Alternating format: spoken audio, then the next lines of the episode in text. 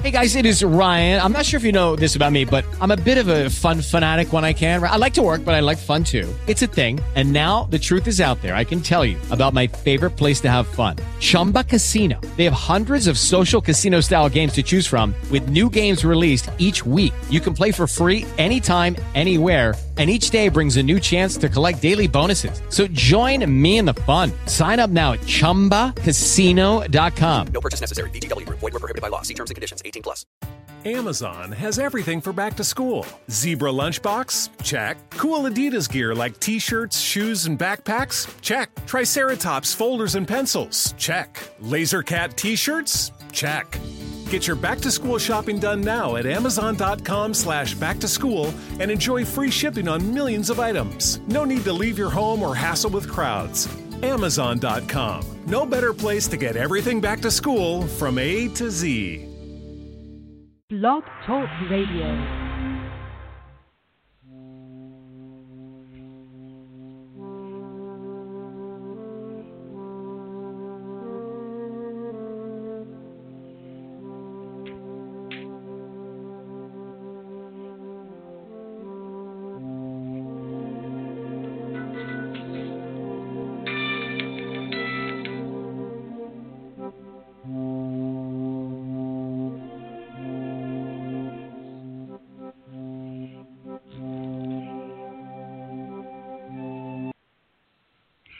Good afternoon. Welcome to another edition of Front Porch Conversation on Justice. Front Porch Conversation on Justice. We are happy to be with you this Thursday afternoon. It's such a wonderful day, and I know it is here in Virginia, and I'm sure it is in the rest of the country. So wherever you are, uh, we're wishing you a happy day and a, a most graceful day.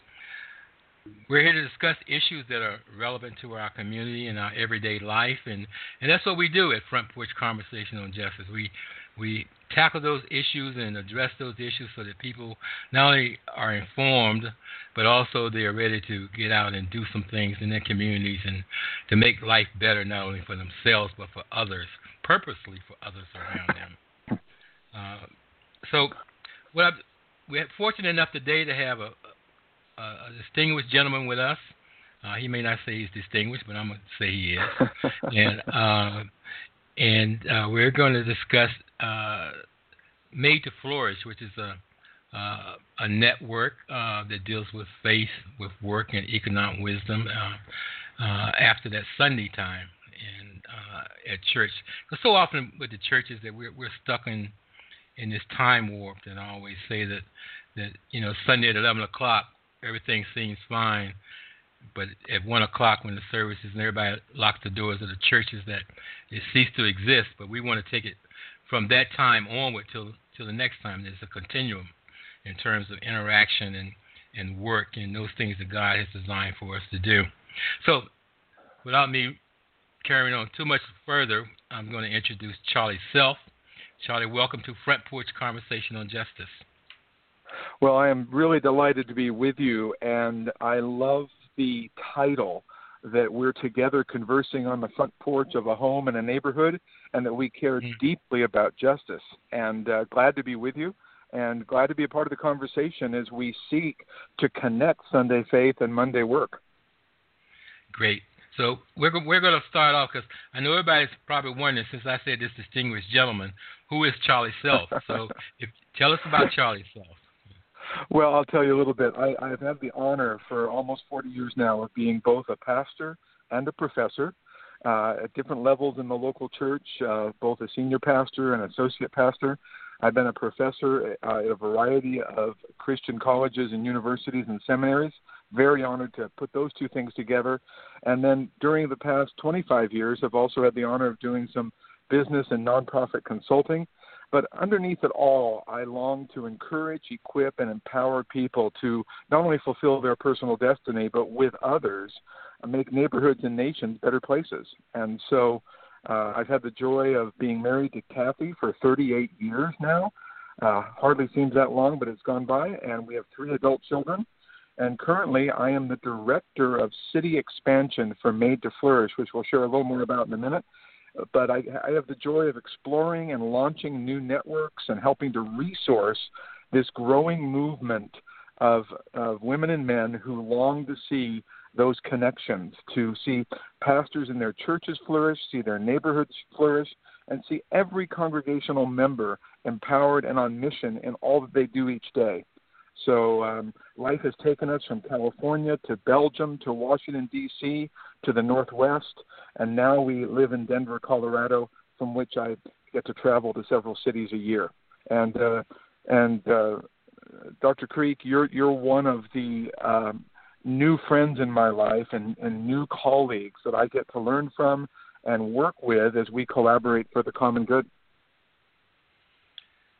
Well, that's you know that's wonderful. Now everybody knows who Charlie Self is, and we've got some idea, but there's a lot more to to pull out of that bag of his that you know that he was that he was uh, so modest about. So we're going to get to a lot of that in the next 55 minutes or so. Uh, but one of the things, the statements, Charlie, I want to start here. Uh, one of the statements I was reading with the Made to Flourish network on their site, uh, and I'll just read the following. It says, Most of our lives are spent working whether paid or unpaid, but rarely do churches consistently address this topic head on. By failing to do so, churches miss the opportunity to minister to their congregations right where they live. In addition, we may be ignoring an area where many people seal off their faith from their lives. Wow. yes. As I read it and read it, I'm, I'm like, wow, this is. I mean, it's so much that that we insulate ourselves from that you know and not addressing the real issues that are, that affect our daily lives. Um, and well you know you know it, you have absolutely hit something really important here. There's three things that come to mind from that statement that I think are really important for our listeners to be in the conversation. First of all that when we meet God at the beginning of the Bible our God is a worker. He's creating the heavens and earth and creating us and then before sin ever came into the world, he created us to be co workers with him, creative, innovative, stewarding well all that he gave us. So the idea that our daily work lives are deeply part of God's will and part of the goodness of what he intends. Of course, the second thing is there's such a disconnect because we're in a fallen world, a difficult world of suffering and pain and selfishness, oppression.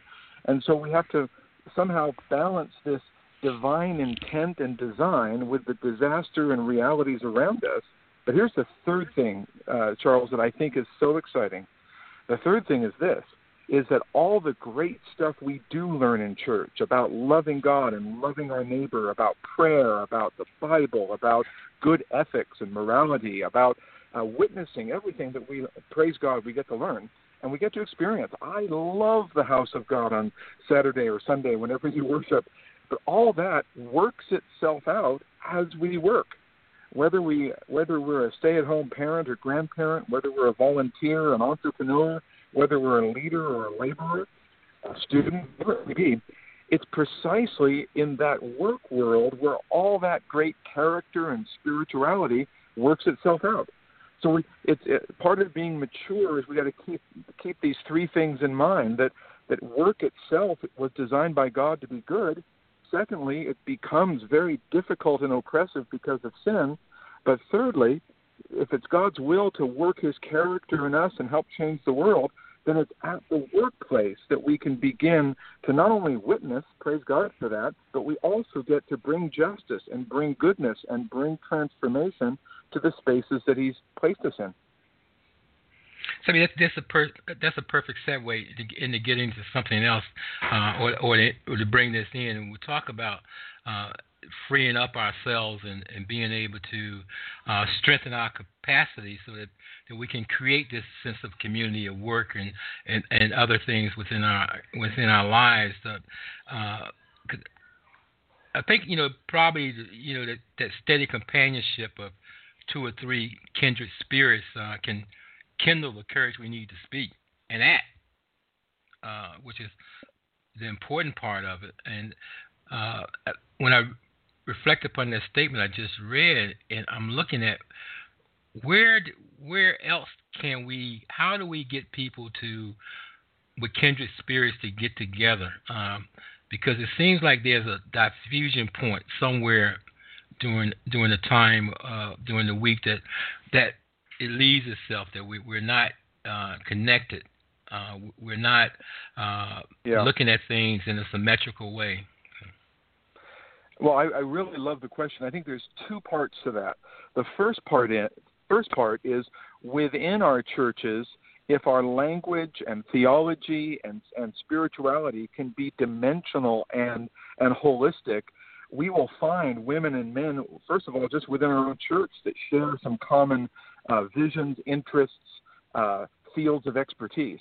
But secondly, uh, as as commissioned believers, if we have a vision of what justice looks like holistically, both for people in our neighborhoods and our cities, then it's interesting. We will we will find people from different domains and disciplines in the course of uh, of volunteering, in the course of being at work, in the course of various civic opportunities.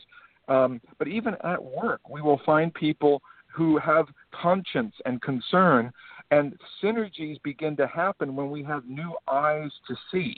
And that's part of what I believe the Holy Spirit's doing in this whole movement, of which Made to Flourish is one small part, but this whole movement that you're part of, Charles, of seeing that connection between Sunday and Monday. So both within the church, as churches, both as, as institutions and as individual members get engaged in the community, as we worry less about what the media says and more about the good of the community, people start finding each other and they start building those synergies. One, one example of this, uh, to, to be really practical, one community I worked with uh, in Salem, Oregon, they had a very poor performing school in the in one of the worst parts of town, high crime rate, poverty, uh, you know, just very very poor. And yet, not too many, just a block or two away were, were prosperous churches and people.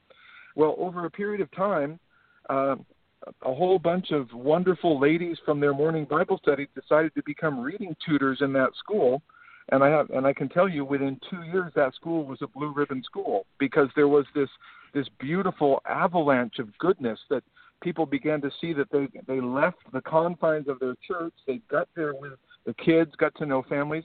They didn't preach at the wrong time. They didn't have to. They, they didn't have to. They, the goodness of what they were doing uh, stimulated others to begin to care about the school. And pretty soon, you had ch- you had churches and civic agencies raising money for a local church to put an after-school program together in a gymnasium. And I can give you the testimony that within five years, what used to be called felony flats was renamed completely. A 90% drop in crime, uh, an 80% improvement in employment. But it all started with folks realizing that they were worshiping and serving God as they went and helped those kids learn to read. You know, it it reminds me too. You know, something you said. Um, uh, a monthly dialogue that we have here uh, with pastors on subjects of poverty, racism, and violence. Uh, when it initially started off, it was um, uh, strictly aimed at uh, a gathering for pastors to to uh, network and have these dialogues and come up with solutions to address some of these issues. But as time went on, in a very short time, uh, it, we quickly found out it wasn't God's purpose to just have pastors there. Uh, and Yep, right. it started expanding to others in the communities and various sorts of work settings. Uh, and and and then it was people realized, even the pastors had to realize that there are people of faith in all occupations around us that want a connectivity. Uh, to Yes. to be in a setting with like hearts, with with people of like minds, to so that they can because their work is from Monday to to Friday or Monday to Saturday or Tuesday to Saturday, whatever it may be. But in between that time, there is no connectivity with faith. So to see all of them start gravitating towards this dialogue, and the numbers start increasing exponentially, uh, it, it, it puts a focus on this whole thing of, of where we need to to make that struggle and connection and stop and, and to stop kind of being segmenting portions of the population just because we think that just because we go to church on Sunday, that the police, the social workers, the the uh, the nonprofit heads, none of them have any connection with the church, and which they do. yeah, so, so, They- in uh, so- many of them are many of them are members of our churches. Pastors, pastors, and spiritual leaders have convening and catalytic power. because Right. in their churches are people from every one of these domains. I like to Yes. call um, I, li- I like to call pastors uh, CLOs. They're the chief Mhm. learning and listening officers. And Mm. imagine the power, both of what you've done for the larger community, but imagine if every local church, uh, the, what, imagine if, if all the elders and pastors went on a listening tour to, of their own members. Where do you work, and and what kinds of things concern you? Where, how do you see God working? Where do you see the enemy working? I mean, what are some things we need to to work on? And and imagine if teachers could t- start talking to each other not only about the budget problems and the family problems, but also about how God can be at work. Um, by the way, just one more example of something really, really exciting. There's increasing numbers of of Christian communities getting involved, for instance, in foster care, and churches getting mobilized. Some people can give two hours a week for a little, two hours a month for a little respite care. Others want to be foster parents. Others want to adopt. Others want to help. Well, you know, the Church of Jesus Christ, just getting people praying and caring, we we we can literally eliminate much of the foster problem within a very short period of time. Not everybody's called to do that, but if the church cares about the next generation and is willing to be a, a, a mom and a dad and a brother and a sister, oh, some amazing things can begin to happen um, as as people are mobilized. And that's just one example. But pastors have convening power, but they also have listening power. And uh, what people in social services or business or nonprofit or education, they don't expect their pastors to know every detail of their work. What they want is a biblical view of how important their work is and how it fits into God's work in the world. You know, this, this morning I was having a conversation with a pastor, and uh, and he was telling me his experiences. Because every time he comes to one of these settings, the, the dialogues, and he goes back excited to his church with with this wealth of information and uh, things that we need to be energized and getting involved with. And one of the elderly lady in the church said, "We're an older con- congregation. We can't. What do you expect us to do? We can't do any of this stuff." and so I, I told him, I said, you know, I had the same conversation at the church I was preaching at um, a couple of weeks ago, and they were saying we're an older congregation. You know, what what do you expect us to do? I said, it's not what I expect you to do; it's what God expects you to do. Uh, and and then I kind of went through this questioning and said, did you get up this morning? And said, yes. Who dressed you? I did. I said, well, there's something there. We'll start with that. Uh, who made breakfast for you? I did. Okay, wow. Look look where we're going with this now. And uh, the kind of thing I said as I was talking to this pastor is, you know, your church was responsible for doing a dinner for a graduation for the Jobs for Life class at the rescue mission. Uh, so these this, the graduates and their families would have this wonderful celebration. That's starting. That's something. It's Yes, always a yes. place where we all have at the table. You know, so. Well, I, I, I, I'm so happy for your testimony there because one of the things I've been addressing and Made to Flourish has been addressing is that in the Bible there's no retirement, there's simply reassignment. And Yes. there's never there's never an age where we can't be fruitful. Now there are people with physical limitations in certain situations, so we want to be tender and sensitive to that. Um, but at the same time, imagine the wealth, the human wealth, the value, and I'm not speaking about money, but the human value in in women and men 60, 70, 80, 90 years old. Imagine if if connections can be made so that these children and teenagers that have never seen healthy adult models can meet them and just be prayed for and cared about and remembered. Uh, you know, I I am personally I am personally the recipient of a healthy church that loved me. I had serious family trauma when I was a teenager and a brand new Christian. And uh, I went to a psychotherapist. My dad is a good engineer, sent me to a pro, and she said, "You know, that's a real mental health therapy is good, but can I just ask you? You don't need to spend a lot of money with me right now. Stay in your church." Because I had Mm. adopted, I mean, I had moms and dads and grandmas and grandpas that just adopted me, cared for me, prayed for me, and I'm I'm however much my wife will tell you I still have to grow. I'm half as healthy as I am, not because of a program, not because of something organized, but because of an ethos, a passion, a vision that every person mattered. And so not just inside the walls but outside. So boy, there's there's no one that can't contribute in some way. There's a church, there's a wonderful businessman down in Texas, and he employs Down syndrome uh, women and men. He employs people on the autistic spectrum in his restaurants. He's not running a charity. They're doing good work. But he these these, these hidden populations. There's there's several ministries that are taking um, ex-cons, and they're not just treating them as ex-cons, but giving them the dignity of work and opportunity. And you and I both know that's one of the one of the one of the great one of the great groups of one of the great human assets we're missing on are literally thousands and thousands of women and men that could be contributing, but we've labeled them and libeled them. And this is where the church can step in and and just out of sheer relational integrity and social capital make a huge difference. Wow. Yeah. Yeah. Exactly. Um, let me take a, a announcement break here for those who are listening to the show. Uh, if you would like to ask some questions or make a comment, please feel free to dial 516 387 1592. 516 387 1592. We'd be happy to hear from you today. Uh, Charlie, let's let's get back to uh, Made to Flourish. Um, what is the, the, the purpose of Made to Flourish? Uh, let, let, me just start. What is the purpose and uh, and why that particular purpose? Why is it so necessary at this time? well, you've already given the best intro I could ask for, Charles. Made to Flourish, we exist to empower a growing network of pastors in their local churches. Um, and we exist to empower this network of pastors and local churches in order that they might equip their congregants for flourishing and to see their neighborhoods flourish.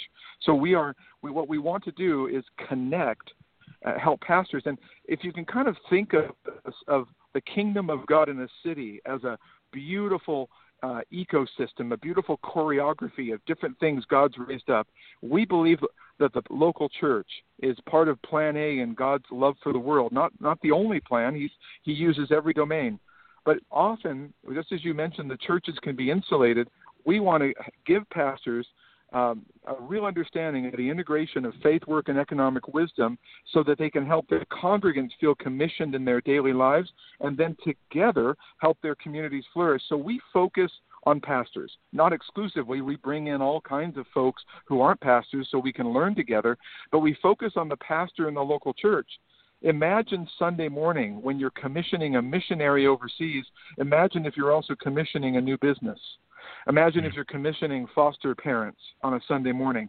Imagine on Sunday if you didn't hear words like, Are you called to full time ministry? but rather to say, As those called as ministers of Jesus, what place has God decided to put you? Imagine that change of language so that all of God's people feel empowered. And so we do think God has ordained um, pastors and spiritual leaders in a, in a unique way to influence the uh, empowerment of his people and to influence uh, the good of the city. So we, we create networks in cities, and we're prayerfully looking at a new network in the Hampton Roads area. Um, but we bring we bring pastors together and, and learn about economic wisdom, learn about work, learn about justice, learn about both the barriers to and the blessings of what it means to really be peacemakers and to really help a neighborhood thrive. And I can, I can only say modestly, we're one part of what I see God doing. We work with other organizations like the ones that you've been spearheading and been participating in. We work with the CCDA and, and folks across the country that care about community development. We work with entrepreneurial groups across the country that want to see businesses flourish. But uh, we're not we're not partisan, we're not political, we're not denominational. We just find women and men of every culture and background who love Jesus, who love His Word, and want to really help people flourish.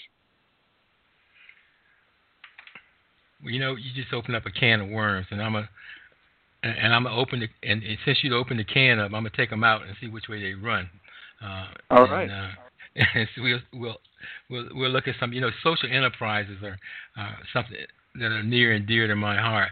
Uh, and, and, one of the things I've talked to several pastors and churches about, uh, you know, because a lot of these these older churches built these huge, huge facilities back in the day when they had these, uh, they they could run ten buses out and then bring ten buses back in filled with people for Sunday service. Uh, but now a lot of that time has passed by as neighborhoods have transformed and um, and people have gotten older and and and somewhere along the line, uh, the, the whole idea of, of of reaching outside the doors of the church became less of a priority. Uh, yes. and, and so and so now as we look at it and we're looking at this whole economic wisdom piece, uh, what can we do to take that and, and shape that into something that that um, that that will further the mission of the church itself, the local church, and at the same time provide a vehicle that people can uh, walk back in or introduce um, this whole thing about work and uh, into the population around the church, because some of the oh, neighborhoods, yes. I, uh, some of the neighborhoods I work with, um, the people are clamoring. We need work. We need opportunity, but the church sits there uh, like a deer in the headlights. Well, let, well, know, Charles, let me give you some examples, concrete, practical examples of what's actually happening. Because not that the church organization can do everything. We're not we're not saying that. But the right. the people of God, with the power of the Spirit, can do all things that God's ordained. And by the way, don't don't disconnect the mission of the church from good work or from the from the neighborhood. The key insight is that our mission to make disciples of all nations, our mission to see everyone come to faith in Christ, is uh, integrated with people mm-hmm. flourishing as human beings. So, a couple examples. Um, in Mason, Ohio, um, our, our, my friend uh, Pastor Jeff Greer, wonderful church called Grace Chapel. Well, they have a food pantry and they have a counseling center and they have some really wonderful, you know, t- kind of uh, what I call typical outreaches. But they also have huge amounts of space dedicated to business incubation. They, they allow nonprofits to use some of their office space.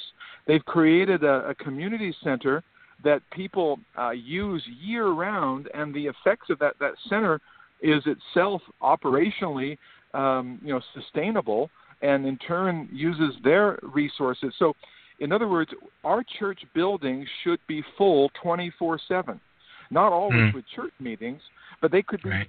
that real estate, those rooms, that opportunity. So when people say we've got to do something about the economy of our neighborhood, well, we need to look at the justice issues, look at the historic redlining, look at some of the problems that have kept some goodness away. And that that's one aspect. But what if you offered entrepreneurs some space to, to have an office? What if you opened the door to in, in fact in, in rural communities churches that have a little bit of property they're doing community gardens and they're they're they're creating space for people to make things with their hands uh, there's no end to the creativity once you see that the mission of the church yes to make disciples of all nations those disciples have to work and eat so if we're if we're going to make disciples it's not just people who've said a prayer and are going to heaven, which, by the way, nothing greater than that in all the universe. But the people who said the prayer and are going to heaven, the people we baptize and call members, they wake up and work all day. And imagine if our real estate and our rooms were used well. Um, yeah, I get so excited about this. There, there were some church planters in Chicago, and these were young, uh, fr- frankly, you know, upper middle class software engineer kind of people, but they were also MDivs from a seminary, and they were so proud of the fact they didn't have a building.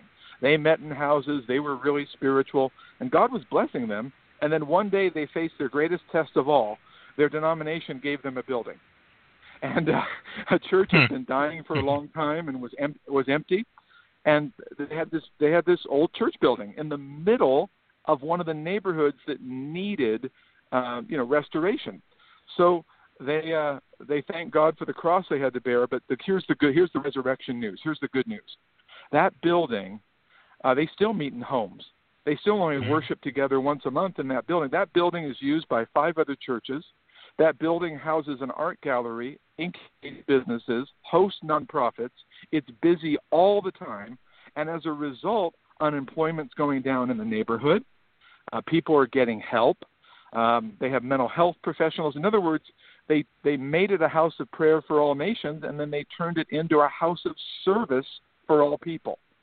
And uh, again, each situation is unique, but boy, when you start realizing that God cares about the Monday through Saturday, the Holy Spirit will show you all the assets you actually have, not just the liabilities.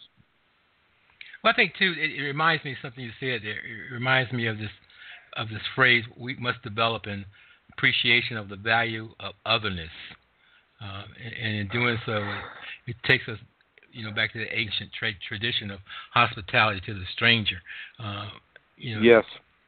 You know, so uh, I mean, you you you what you just elaborated on a few minutes ago. I mean, it just instantly came to mind. It just um, because I think so often we're we're tuned in tuned into that oneness, me, uh, and uh, as much as we think we're doing something for others, we're not there quite there yet. Um, but how do how do we how does made to flourish? And I understand conceptually what's what's there. Uh, yeah. But if I'm if I'm a pastor listening to this show and and I'm saying, well, you know, I want to find out some more about Made to Flourish.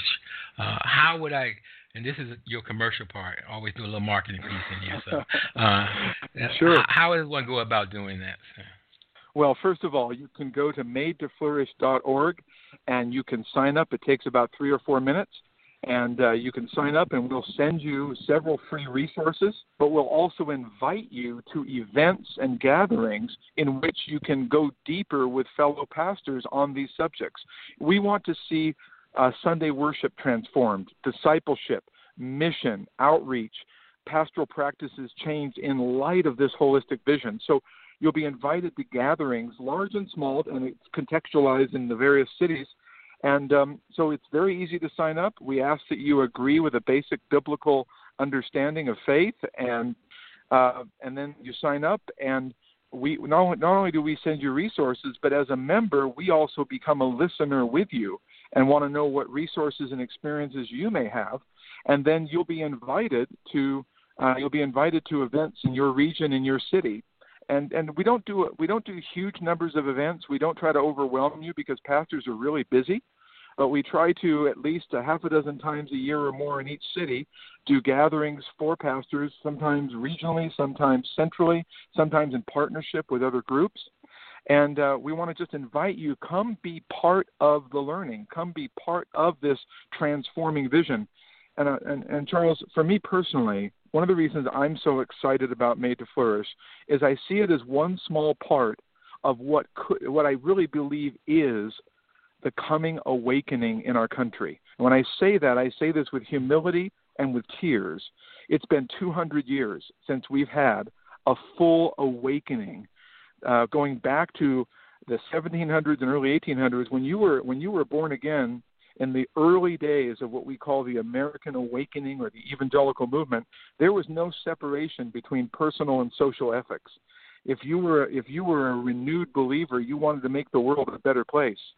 And John Wesley, the founder of the Methodists in 1757, he said, "No Christian can own a slave." Well, the tragedy in American history is that between the 1820s and 1860s, every denomination split over race and slavery. I don't know how you can hear John Wesley in 1757 and end up with Southern Methodist University in 1857.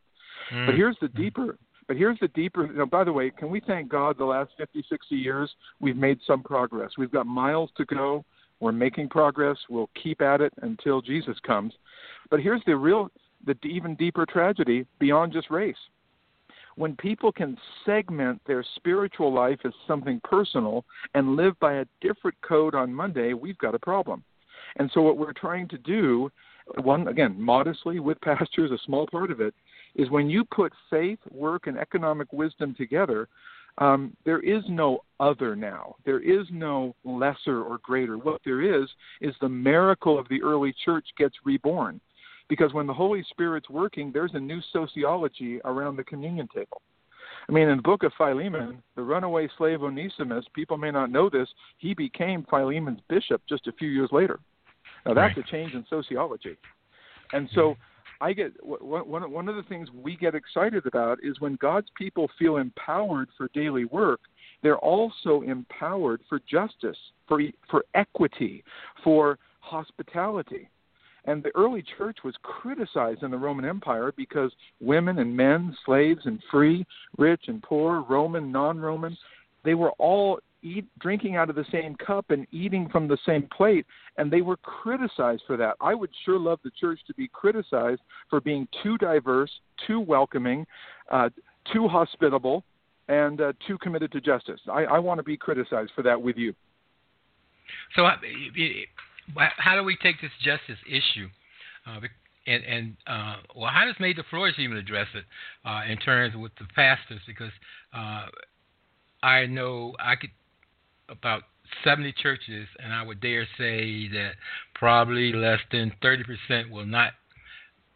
You know, I don't know how they do it, but you know, how can you preach biblical uh, principles, Jesus' principles, without getting into justice? But I, I mean, I just don't understand how. But um, but they when I mentioned this whole thing about justice and getting into this thing about integrating the the Christian faith with work and economic wisdom, and uh, sometimes they shiver. Uh, I mean, what what? Well, you know, that's because they've confused. Yeah, I have the same thing. You, you, in fact, if you mention the word economics or economic wisdom, there's a chill that hits the room. And here's the right. problem: political ideology is the enemy of good theology. People yes. instantly think you're liberal or conservative, you're a communist or a libertarian, and we just Made to Flourish in particular. Uh, though we know there can be a wide range of opinions on public and private and different ways to do things, we are not captive to ideology. And that's right. the biggest challenge. Uh, so back to justice. Micah 6 8 is well known do justly, love mercy, walk humbly with God. But Romans hmm. 14:17 is the New Testament counterpart. The kingdom of God is not a matter of eating and drinking. And go ahead and expand that. It's not a matter of the carpet color, your your your specific your specific narrow worship styles, your particular denominational heritage. It's a matter of righteousness, peace, and joy in the Holy Spirit. And that's not just a personal experience. The context there in Romans were people getting along with a diverse community.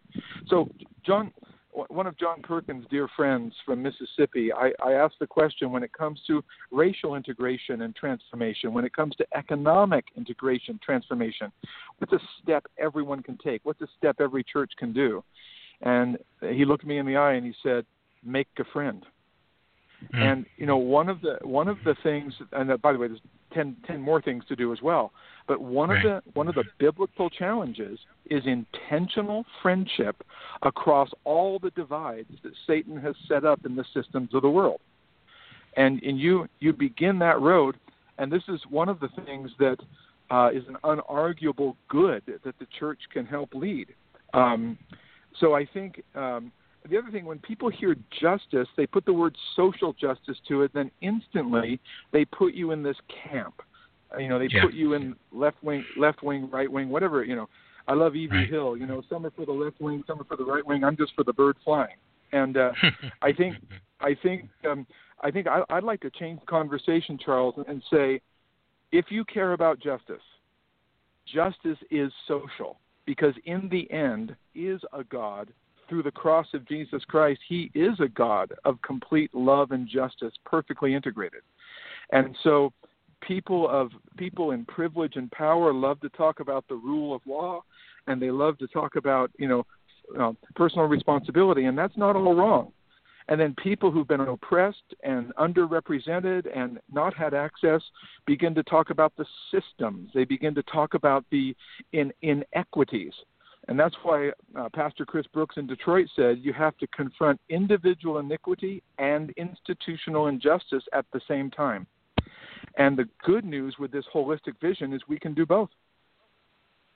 How, did, how does Made to Flourish, uh, in what ways does Made to Flourish guide or introduce the practical part uh, to, to the pastors well, that's, and the church? that's churches? exactly what we're doing all the time. On our website, we're, we're inviting uh, writers from and speakers because we link to videos, but we invite writers and speakers to inform us at our events. We're bringing together very diverse uh, traditions and populations to actually roll up our sleeves and say, okay, we're going to get the theory down. Now, what does this mean concretely in practice? What does it mean on a Sunday morning for your sermon? What does it mean in your in your discipling of others? What does it mean in your outreach and mission? Um, what does it what does it mean as, as a pastor? Are you getting out in the workplace if, if if you have the liberty to do so? Are you getting out and actually seeing where people work? So we're getting really concrete in that we're both listening to each other, but we're rolling up our sleeves. And we've already begun to see some churches begin to collaborate on projects and begin to do some things together. But you've got to always do three things simultaneously. You've got to make sure that you get the full biblical message into the pastor's head and heart because she or he is so busy, so challenged. I mean, I, I, we need we need some sympathy for pastors here. They they work really hard, and and to, and to be a good local church in a hostile environment at times it can be challenging. But we want to make sure we keep the biblical story in front of them. Secondly, we need to connect the local church's mission with the flourishing of the community. The two cannot be separated. And then thirdly, um, create real collaborations across the domains and disciplines of society. And here's the good news. Uh, uh, if, if there are any pastors listening, let me just share something. The more you honor the work of God's people as they are go- all week, the more they'll have some energy to volunteer for some of the things you do as a church. But if people feel like their secular jobs, and I hate that word because that's a unbiblical term, but if they feel like their daily work isn't as important as as the church work, then we're never going to make progress. So, Charles, we get as practical as we can as we gather around lunch tables and breakfast tables and hear speakers and share resources and begin to do projects together. Well, you, you spoke on something, flourishing of the communities. Uh, I want you to expand on that a little bit and how to define, because one the, one of the um, points I I do address when I'm talking to some of these churches and pastors about that idea of flourishing of the communities, but we all have a different perspective on it. Uh, and I kind of challenge them, especially the ones that are in the inner city, uh, because as some say, Sunday is the most integrated hour, which I challenge. I think it's 24 hours a day. But um, uh, but at the same time, they they look at it as they they don't define what they don't know what flourishing of the community is, the neighborhood around them is, because on Sundays, as, as I tell them, I said there are more drive-bys on Sundays, uh, yeah. and you, yeah. you drive in and you drive out, so you don't know the community and you have no connection to it. So, talk to me more about this flourishing of the communities.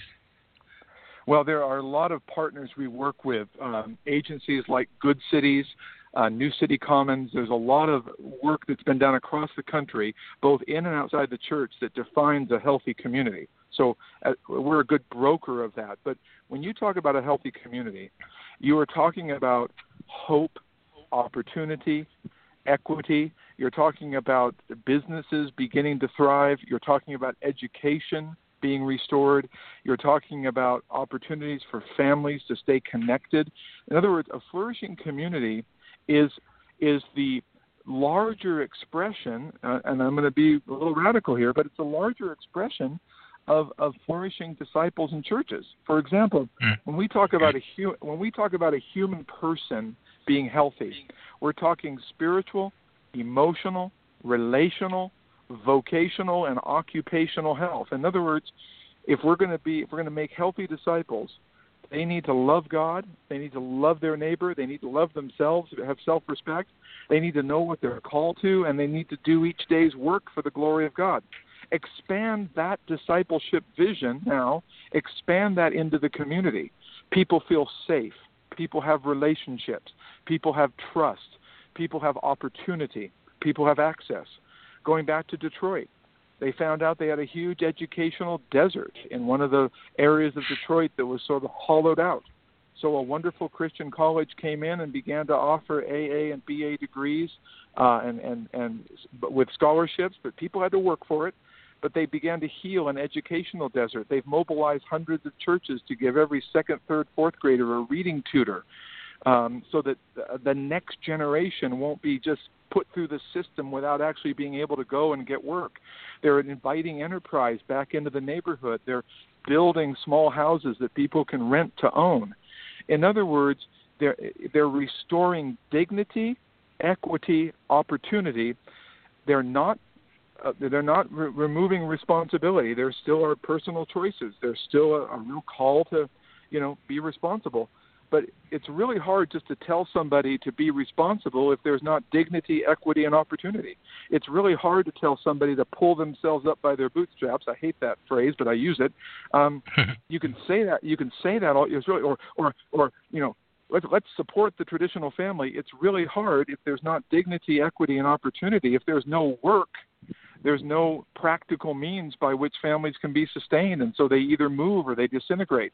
So what I get excited about with you is we need a picture of what there looks like. Now you you have a threefold phrase that you use for transformation, and I'm going to use part of it here and then let you finish the sentence. Agitation is important. Awareness is important. Co- raising consciousness is important uh, evaluating historic injustices and systems absolutely essential. And too many people of privilege want to just sort of start today and go forward without looking at that without doing assessment. But by itself it's insufficient. We have to have a vision of what there looks like of what flourishing looks like and then the organizing and the initiating and the and operationalizing that's going to take all hands on deck. And I Made to Flourish can't claim that we do all of this. What we can claim right. is we gather pastor we gather pastors so they can understand this and know what their part is in seeing those communities flourish. Hmm. You know what? We, we need another hour just to break down each one of those areas that you just talked about. but you know, the, the education piece. Um, I, I know Tuesday I was at a um, a large community event, um, and they were uh, addressing youth violence within the city of Newport News and trying oh. to come up with sol- solutions. So uh, one of the questions was um, for the table talk: uh, What can the uh, the churches, the government, and people and the youth, how can they come together? What can they do to reduce violence. And so I, I immediately said, we have the wrong question on the table. Um, and uh, and you would think I was committed the worst sin in the world by saying that. Uh, and I said we, we need to start. We need to get back into that basic system of people uh, trusting one another and understanding and, and those relationships and building relationships.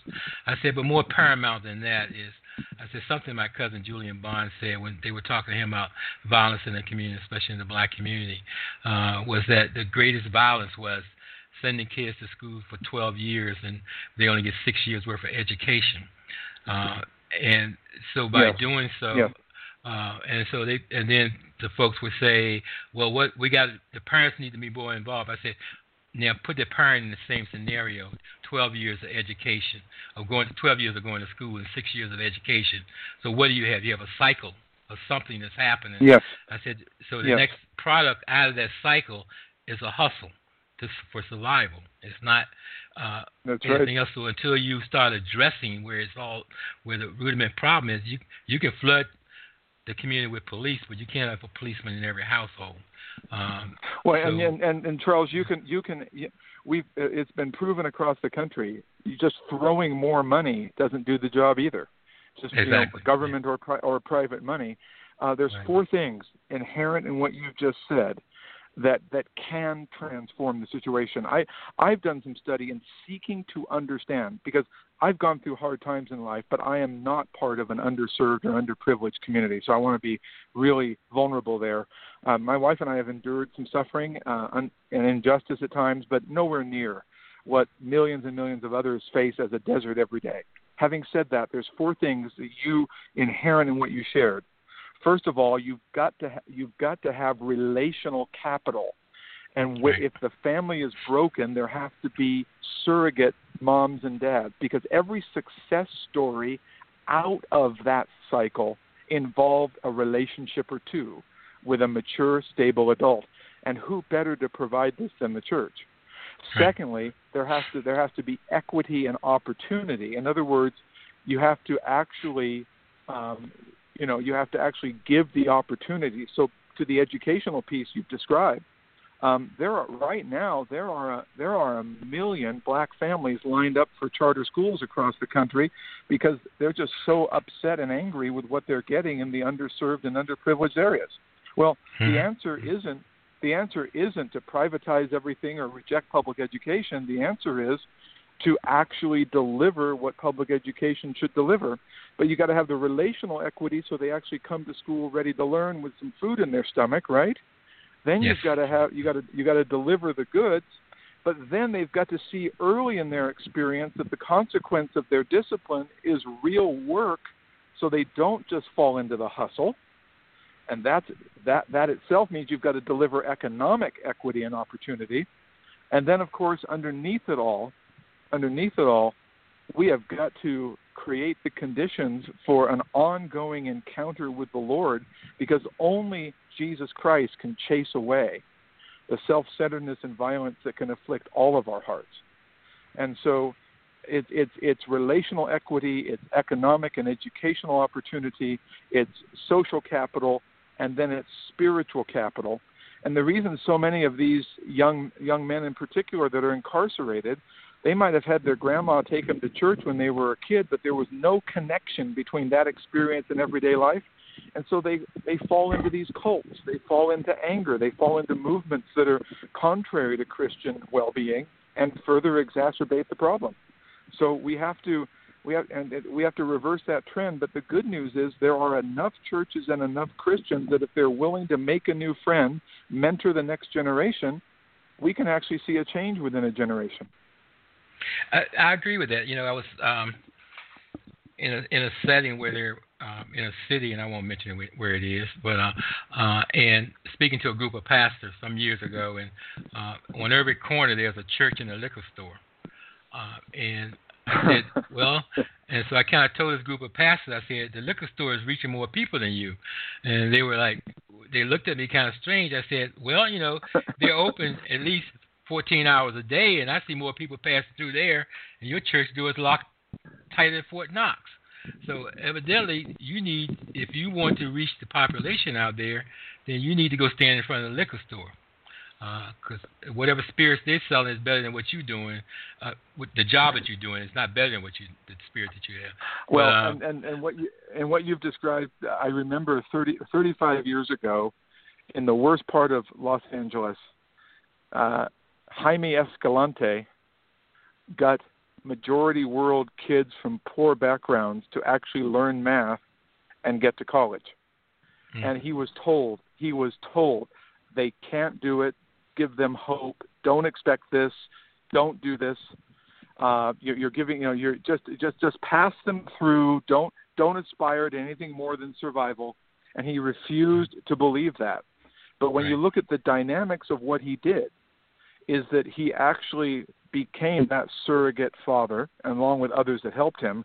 In other words, we can never underestimate the power of a relationship right. to to to to change the world and um I'm I'm the recipient of that and I and all I'm trying to do with what what little I can offer is to say thank you to Christ and to his church being uh, his church be more powerful in their ability to influence. I, I ask people, I ask churches three questions if they're struggling. I ask them, number one, do you want to get well? I love that John chapter 5 question, don't you? The guy's been paralyzed 38 years, and Jesus comes up and says, do you want to get well? And, you know, frankly, sometimes we don't want to get well. Uh, it serves the interest of the powerful, and it, it takes responsibility away from the weak. And so we just say, but this guy actually said, yeah, I'd love to get well, but he came up with excuses. Jesus healed him. Second question is, are you willing, do you want to grow up? Do you want to mature in your understanding? And that's what we've been doing for this hour is trying to mature in our understanding of mission and the kingdom.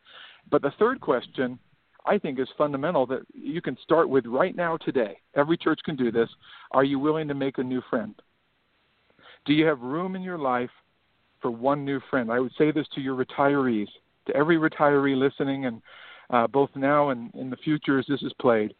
Um, do you have room to, to mentor a young woman or a young man? Do you have room to, you know, Jesus asked his disciples, "Could you pray with me for an hour?" Do you have a, do you have an hour or two a week to be the stable influence for a woman, for a young woman or a young man it will it will change the world. Um, and if people say no to that last question, we're, we're we're done before we start. But if they start saying yes to it, Charles, no amount. I mean, there's no limit to the creativity that can come. Hmm. You know, I was reading something this morning um, to the effect that said uh, we must be able to cultivate the ability to hold tension in life-giving ways. Uh, yes, sir. And and when we allow these tensions to expand in our hearts, uh, they can open us up to new understanding of ourselves and of our world, enhancing the lives of others, and bringing the gospel to, to others in ways that that our limited, uh, selfish ways haven't paid any attention to. So, if, as I reflected on that and looked at and was looking at one one of the areas that on to Flourish website, and a quote was there was one area where many struggle to make a connection, and where pastors often often don't know how to equip their congregation is integrating the Christian faith with work and economic wisdom. And so that whole thing kind of opened up because I know we have these, and, and we get settled in these these uh, events. I'm just calling them events um, in yeah. some of the local church areas uh, and especially, and I would say this especially in the black church, and I know it's not just germane to the black church, where we start, we become protectionists and start, uh, we just preach and we kind of want to scare people into this whole thing of preaching sin and damnation, and we don't expand out from that so that people see that there's another way to open up a new life to not only ourselves, you know, because God has established that, that tri- triune relationship. Um, and, yeah. and, we need to take advantage of that that whole thing. But we can't get there if we single-minded focus on on on a message that keeps us trapped uh, in the doors of the church of that local church on Sundays that we can't expand out on Mondays through Saturdays. Um, uh, so Amen. how Amen. again for for those who are listening to us, and we're going to revisit this since we've got about four minutes or so left. Uh, how can one again connect if my pastor is not part of Made to Flourish, then Charlie Self is going to tell you how to get your pastor connected to Made to Flourish.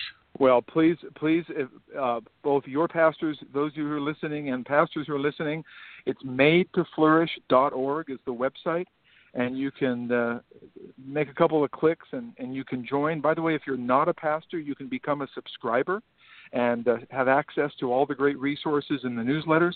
Pastors get to be members because we really want to focus there and we'll share resources with you. And then and I'm going to issue a challenge.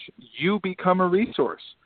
Uh, the experiences God's given you, the wisdom He's given you, the questions He's given you can now become part of the dialogue. And uh, can't promise that every idea gets published tomorrow, but I can promise you that uh, we're a, we're, we are a network growing I'm so thrilled to tell you that we're 2,300 pastors, 1,800 different churches across the nation, representing every culture, every denomination, uh, women and men serving Jesus. So, madetoflourish.org. Sign up to be a member if you're a pastor. Sign up to subscribe and get on the mailing list if you're if you're a if you're not a pastor. We don't have a two-tiered system here. We're focused on pastors, but we want we want women and men of every domain to be part of this conversation and uh, and then look up that city closest to you, and there'll be events that you can be part of. And there may be there may be a chance for you as you connect with those city network leaders that we have in those cities that that you may be a catalyst, you may be a host. So we want to be as empowering as possible, but we encourage you to sign up at madetoflourish.org, and may we indeed see righteousness, peace, and joy keep growing. That's great. Yeah, Charlie, next time we're going to have you back again because um, I've got about two sheets of paper filled with bullets that that things you just you, you, talked about that we need to spend more time on and, and discuss. Uh, at the same time, uh, I'm, I'm, thinking in my mind that you know part of the show I want to talk to you and your wife together because for those who are out there know Charlie's wife is a very accomplished art, I mean artist. Uh, I've seen some of her works and they're they're very endearing and thoughtful and and uh, reflective. Um, and one who used to own an art gallery, um, I, I kind of got an eye for that kind of stuff. So. Um, Oh well, we we would love to be a part of this conversation anytime. Uh, and I my highest I mean my highest title is child of God, but after that I love being introduced as the spouse of the artist when she's showing her things in a gallery. Uh, Um, I'm more a little more public figure, but she's uh, her call is to bring beauty to our world. So uh, we will always be praying for uh, your show, and we'll be ready to be a part if we can serve in any way. Uh, certainly, thank you. To the listeners out there, tune in next week, next Saturday at one o'clock. Uh, we're going to have some mothers whose children have been murdered in uh, in the cities around the Hampton Roads area. Uh, we've been working with them, this group of mothers, for the last couple of months, and uh, bringing them together to, to, for healing and to address some issues that uh, that are of concern in our communities. And uh, a lot of what Charlie talked about today in terms of the hope and the emotion and the spirit and relationships.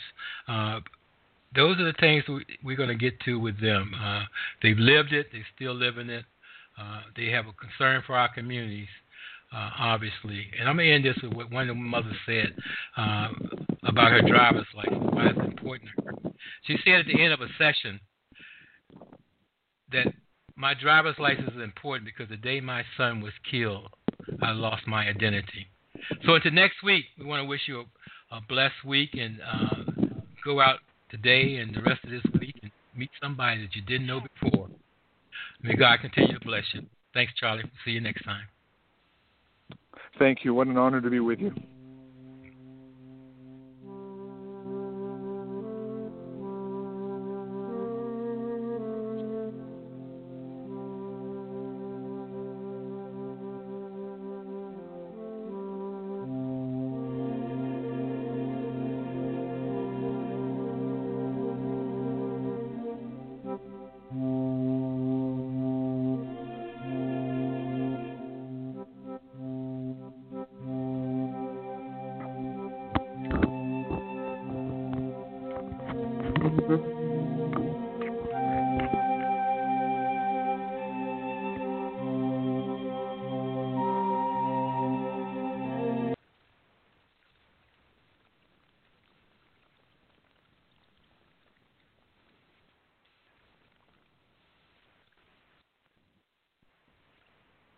It's Jamie, Progressive number one, number two employee. Leave a message at the.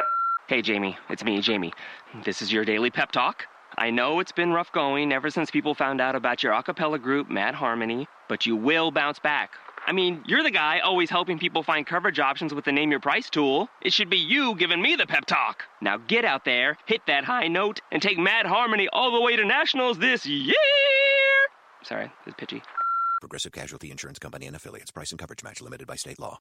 With Lucky Land slots, you can get lucky just about anywhere. Dearly beloved, we are gathered here today to. Has anyone seen the bride and groom? Sorry, sorry, we're here. We were getting lucky in the limo and we lost track of time. No, Lucky Land Casino, with cash prizes that add up quicker than a guest registry. In that case, I pronounce you lucky.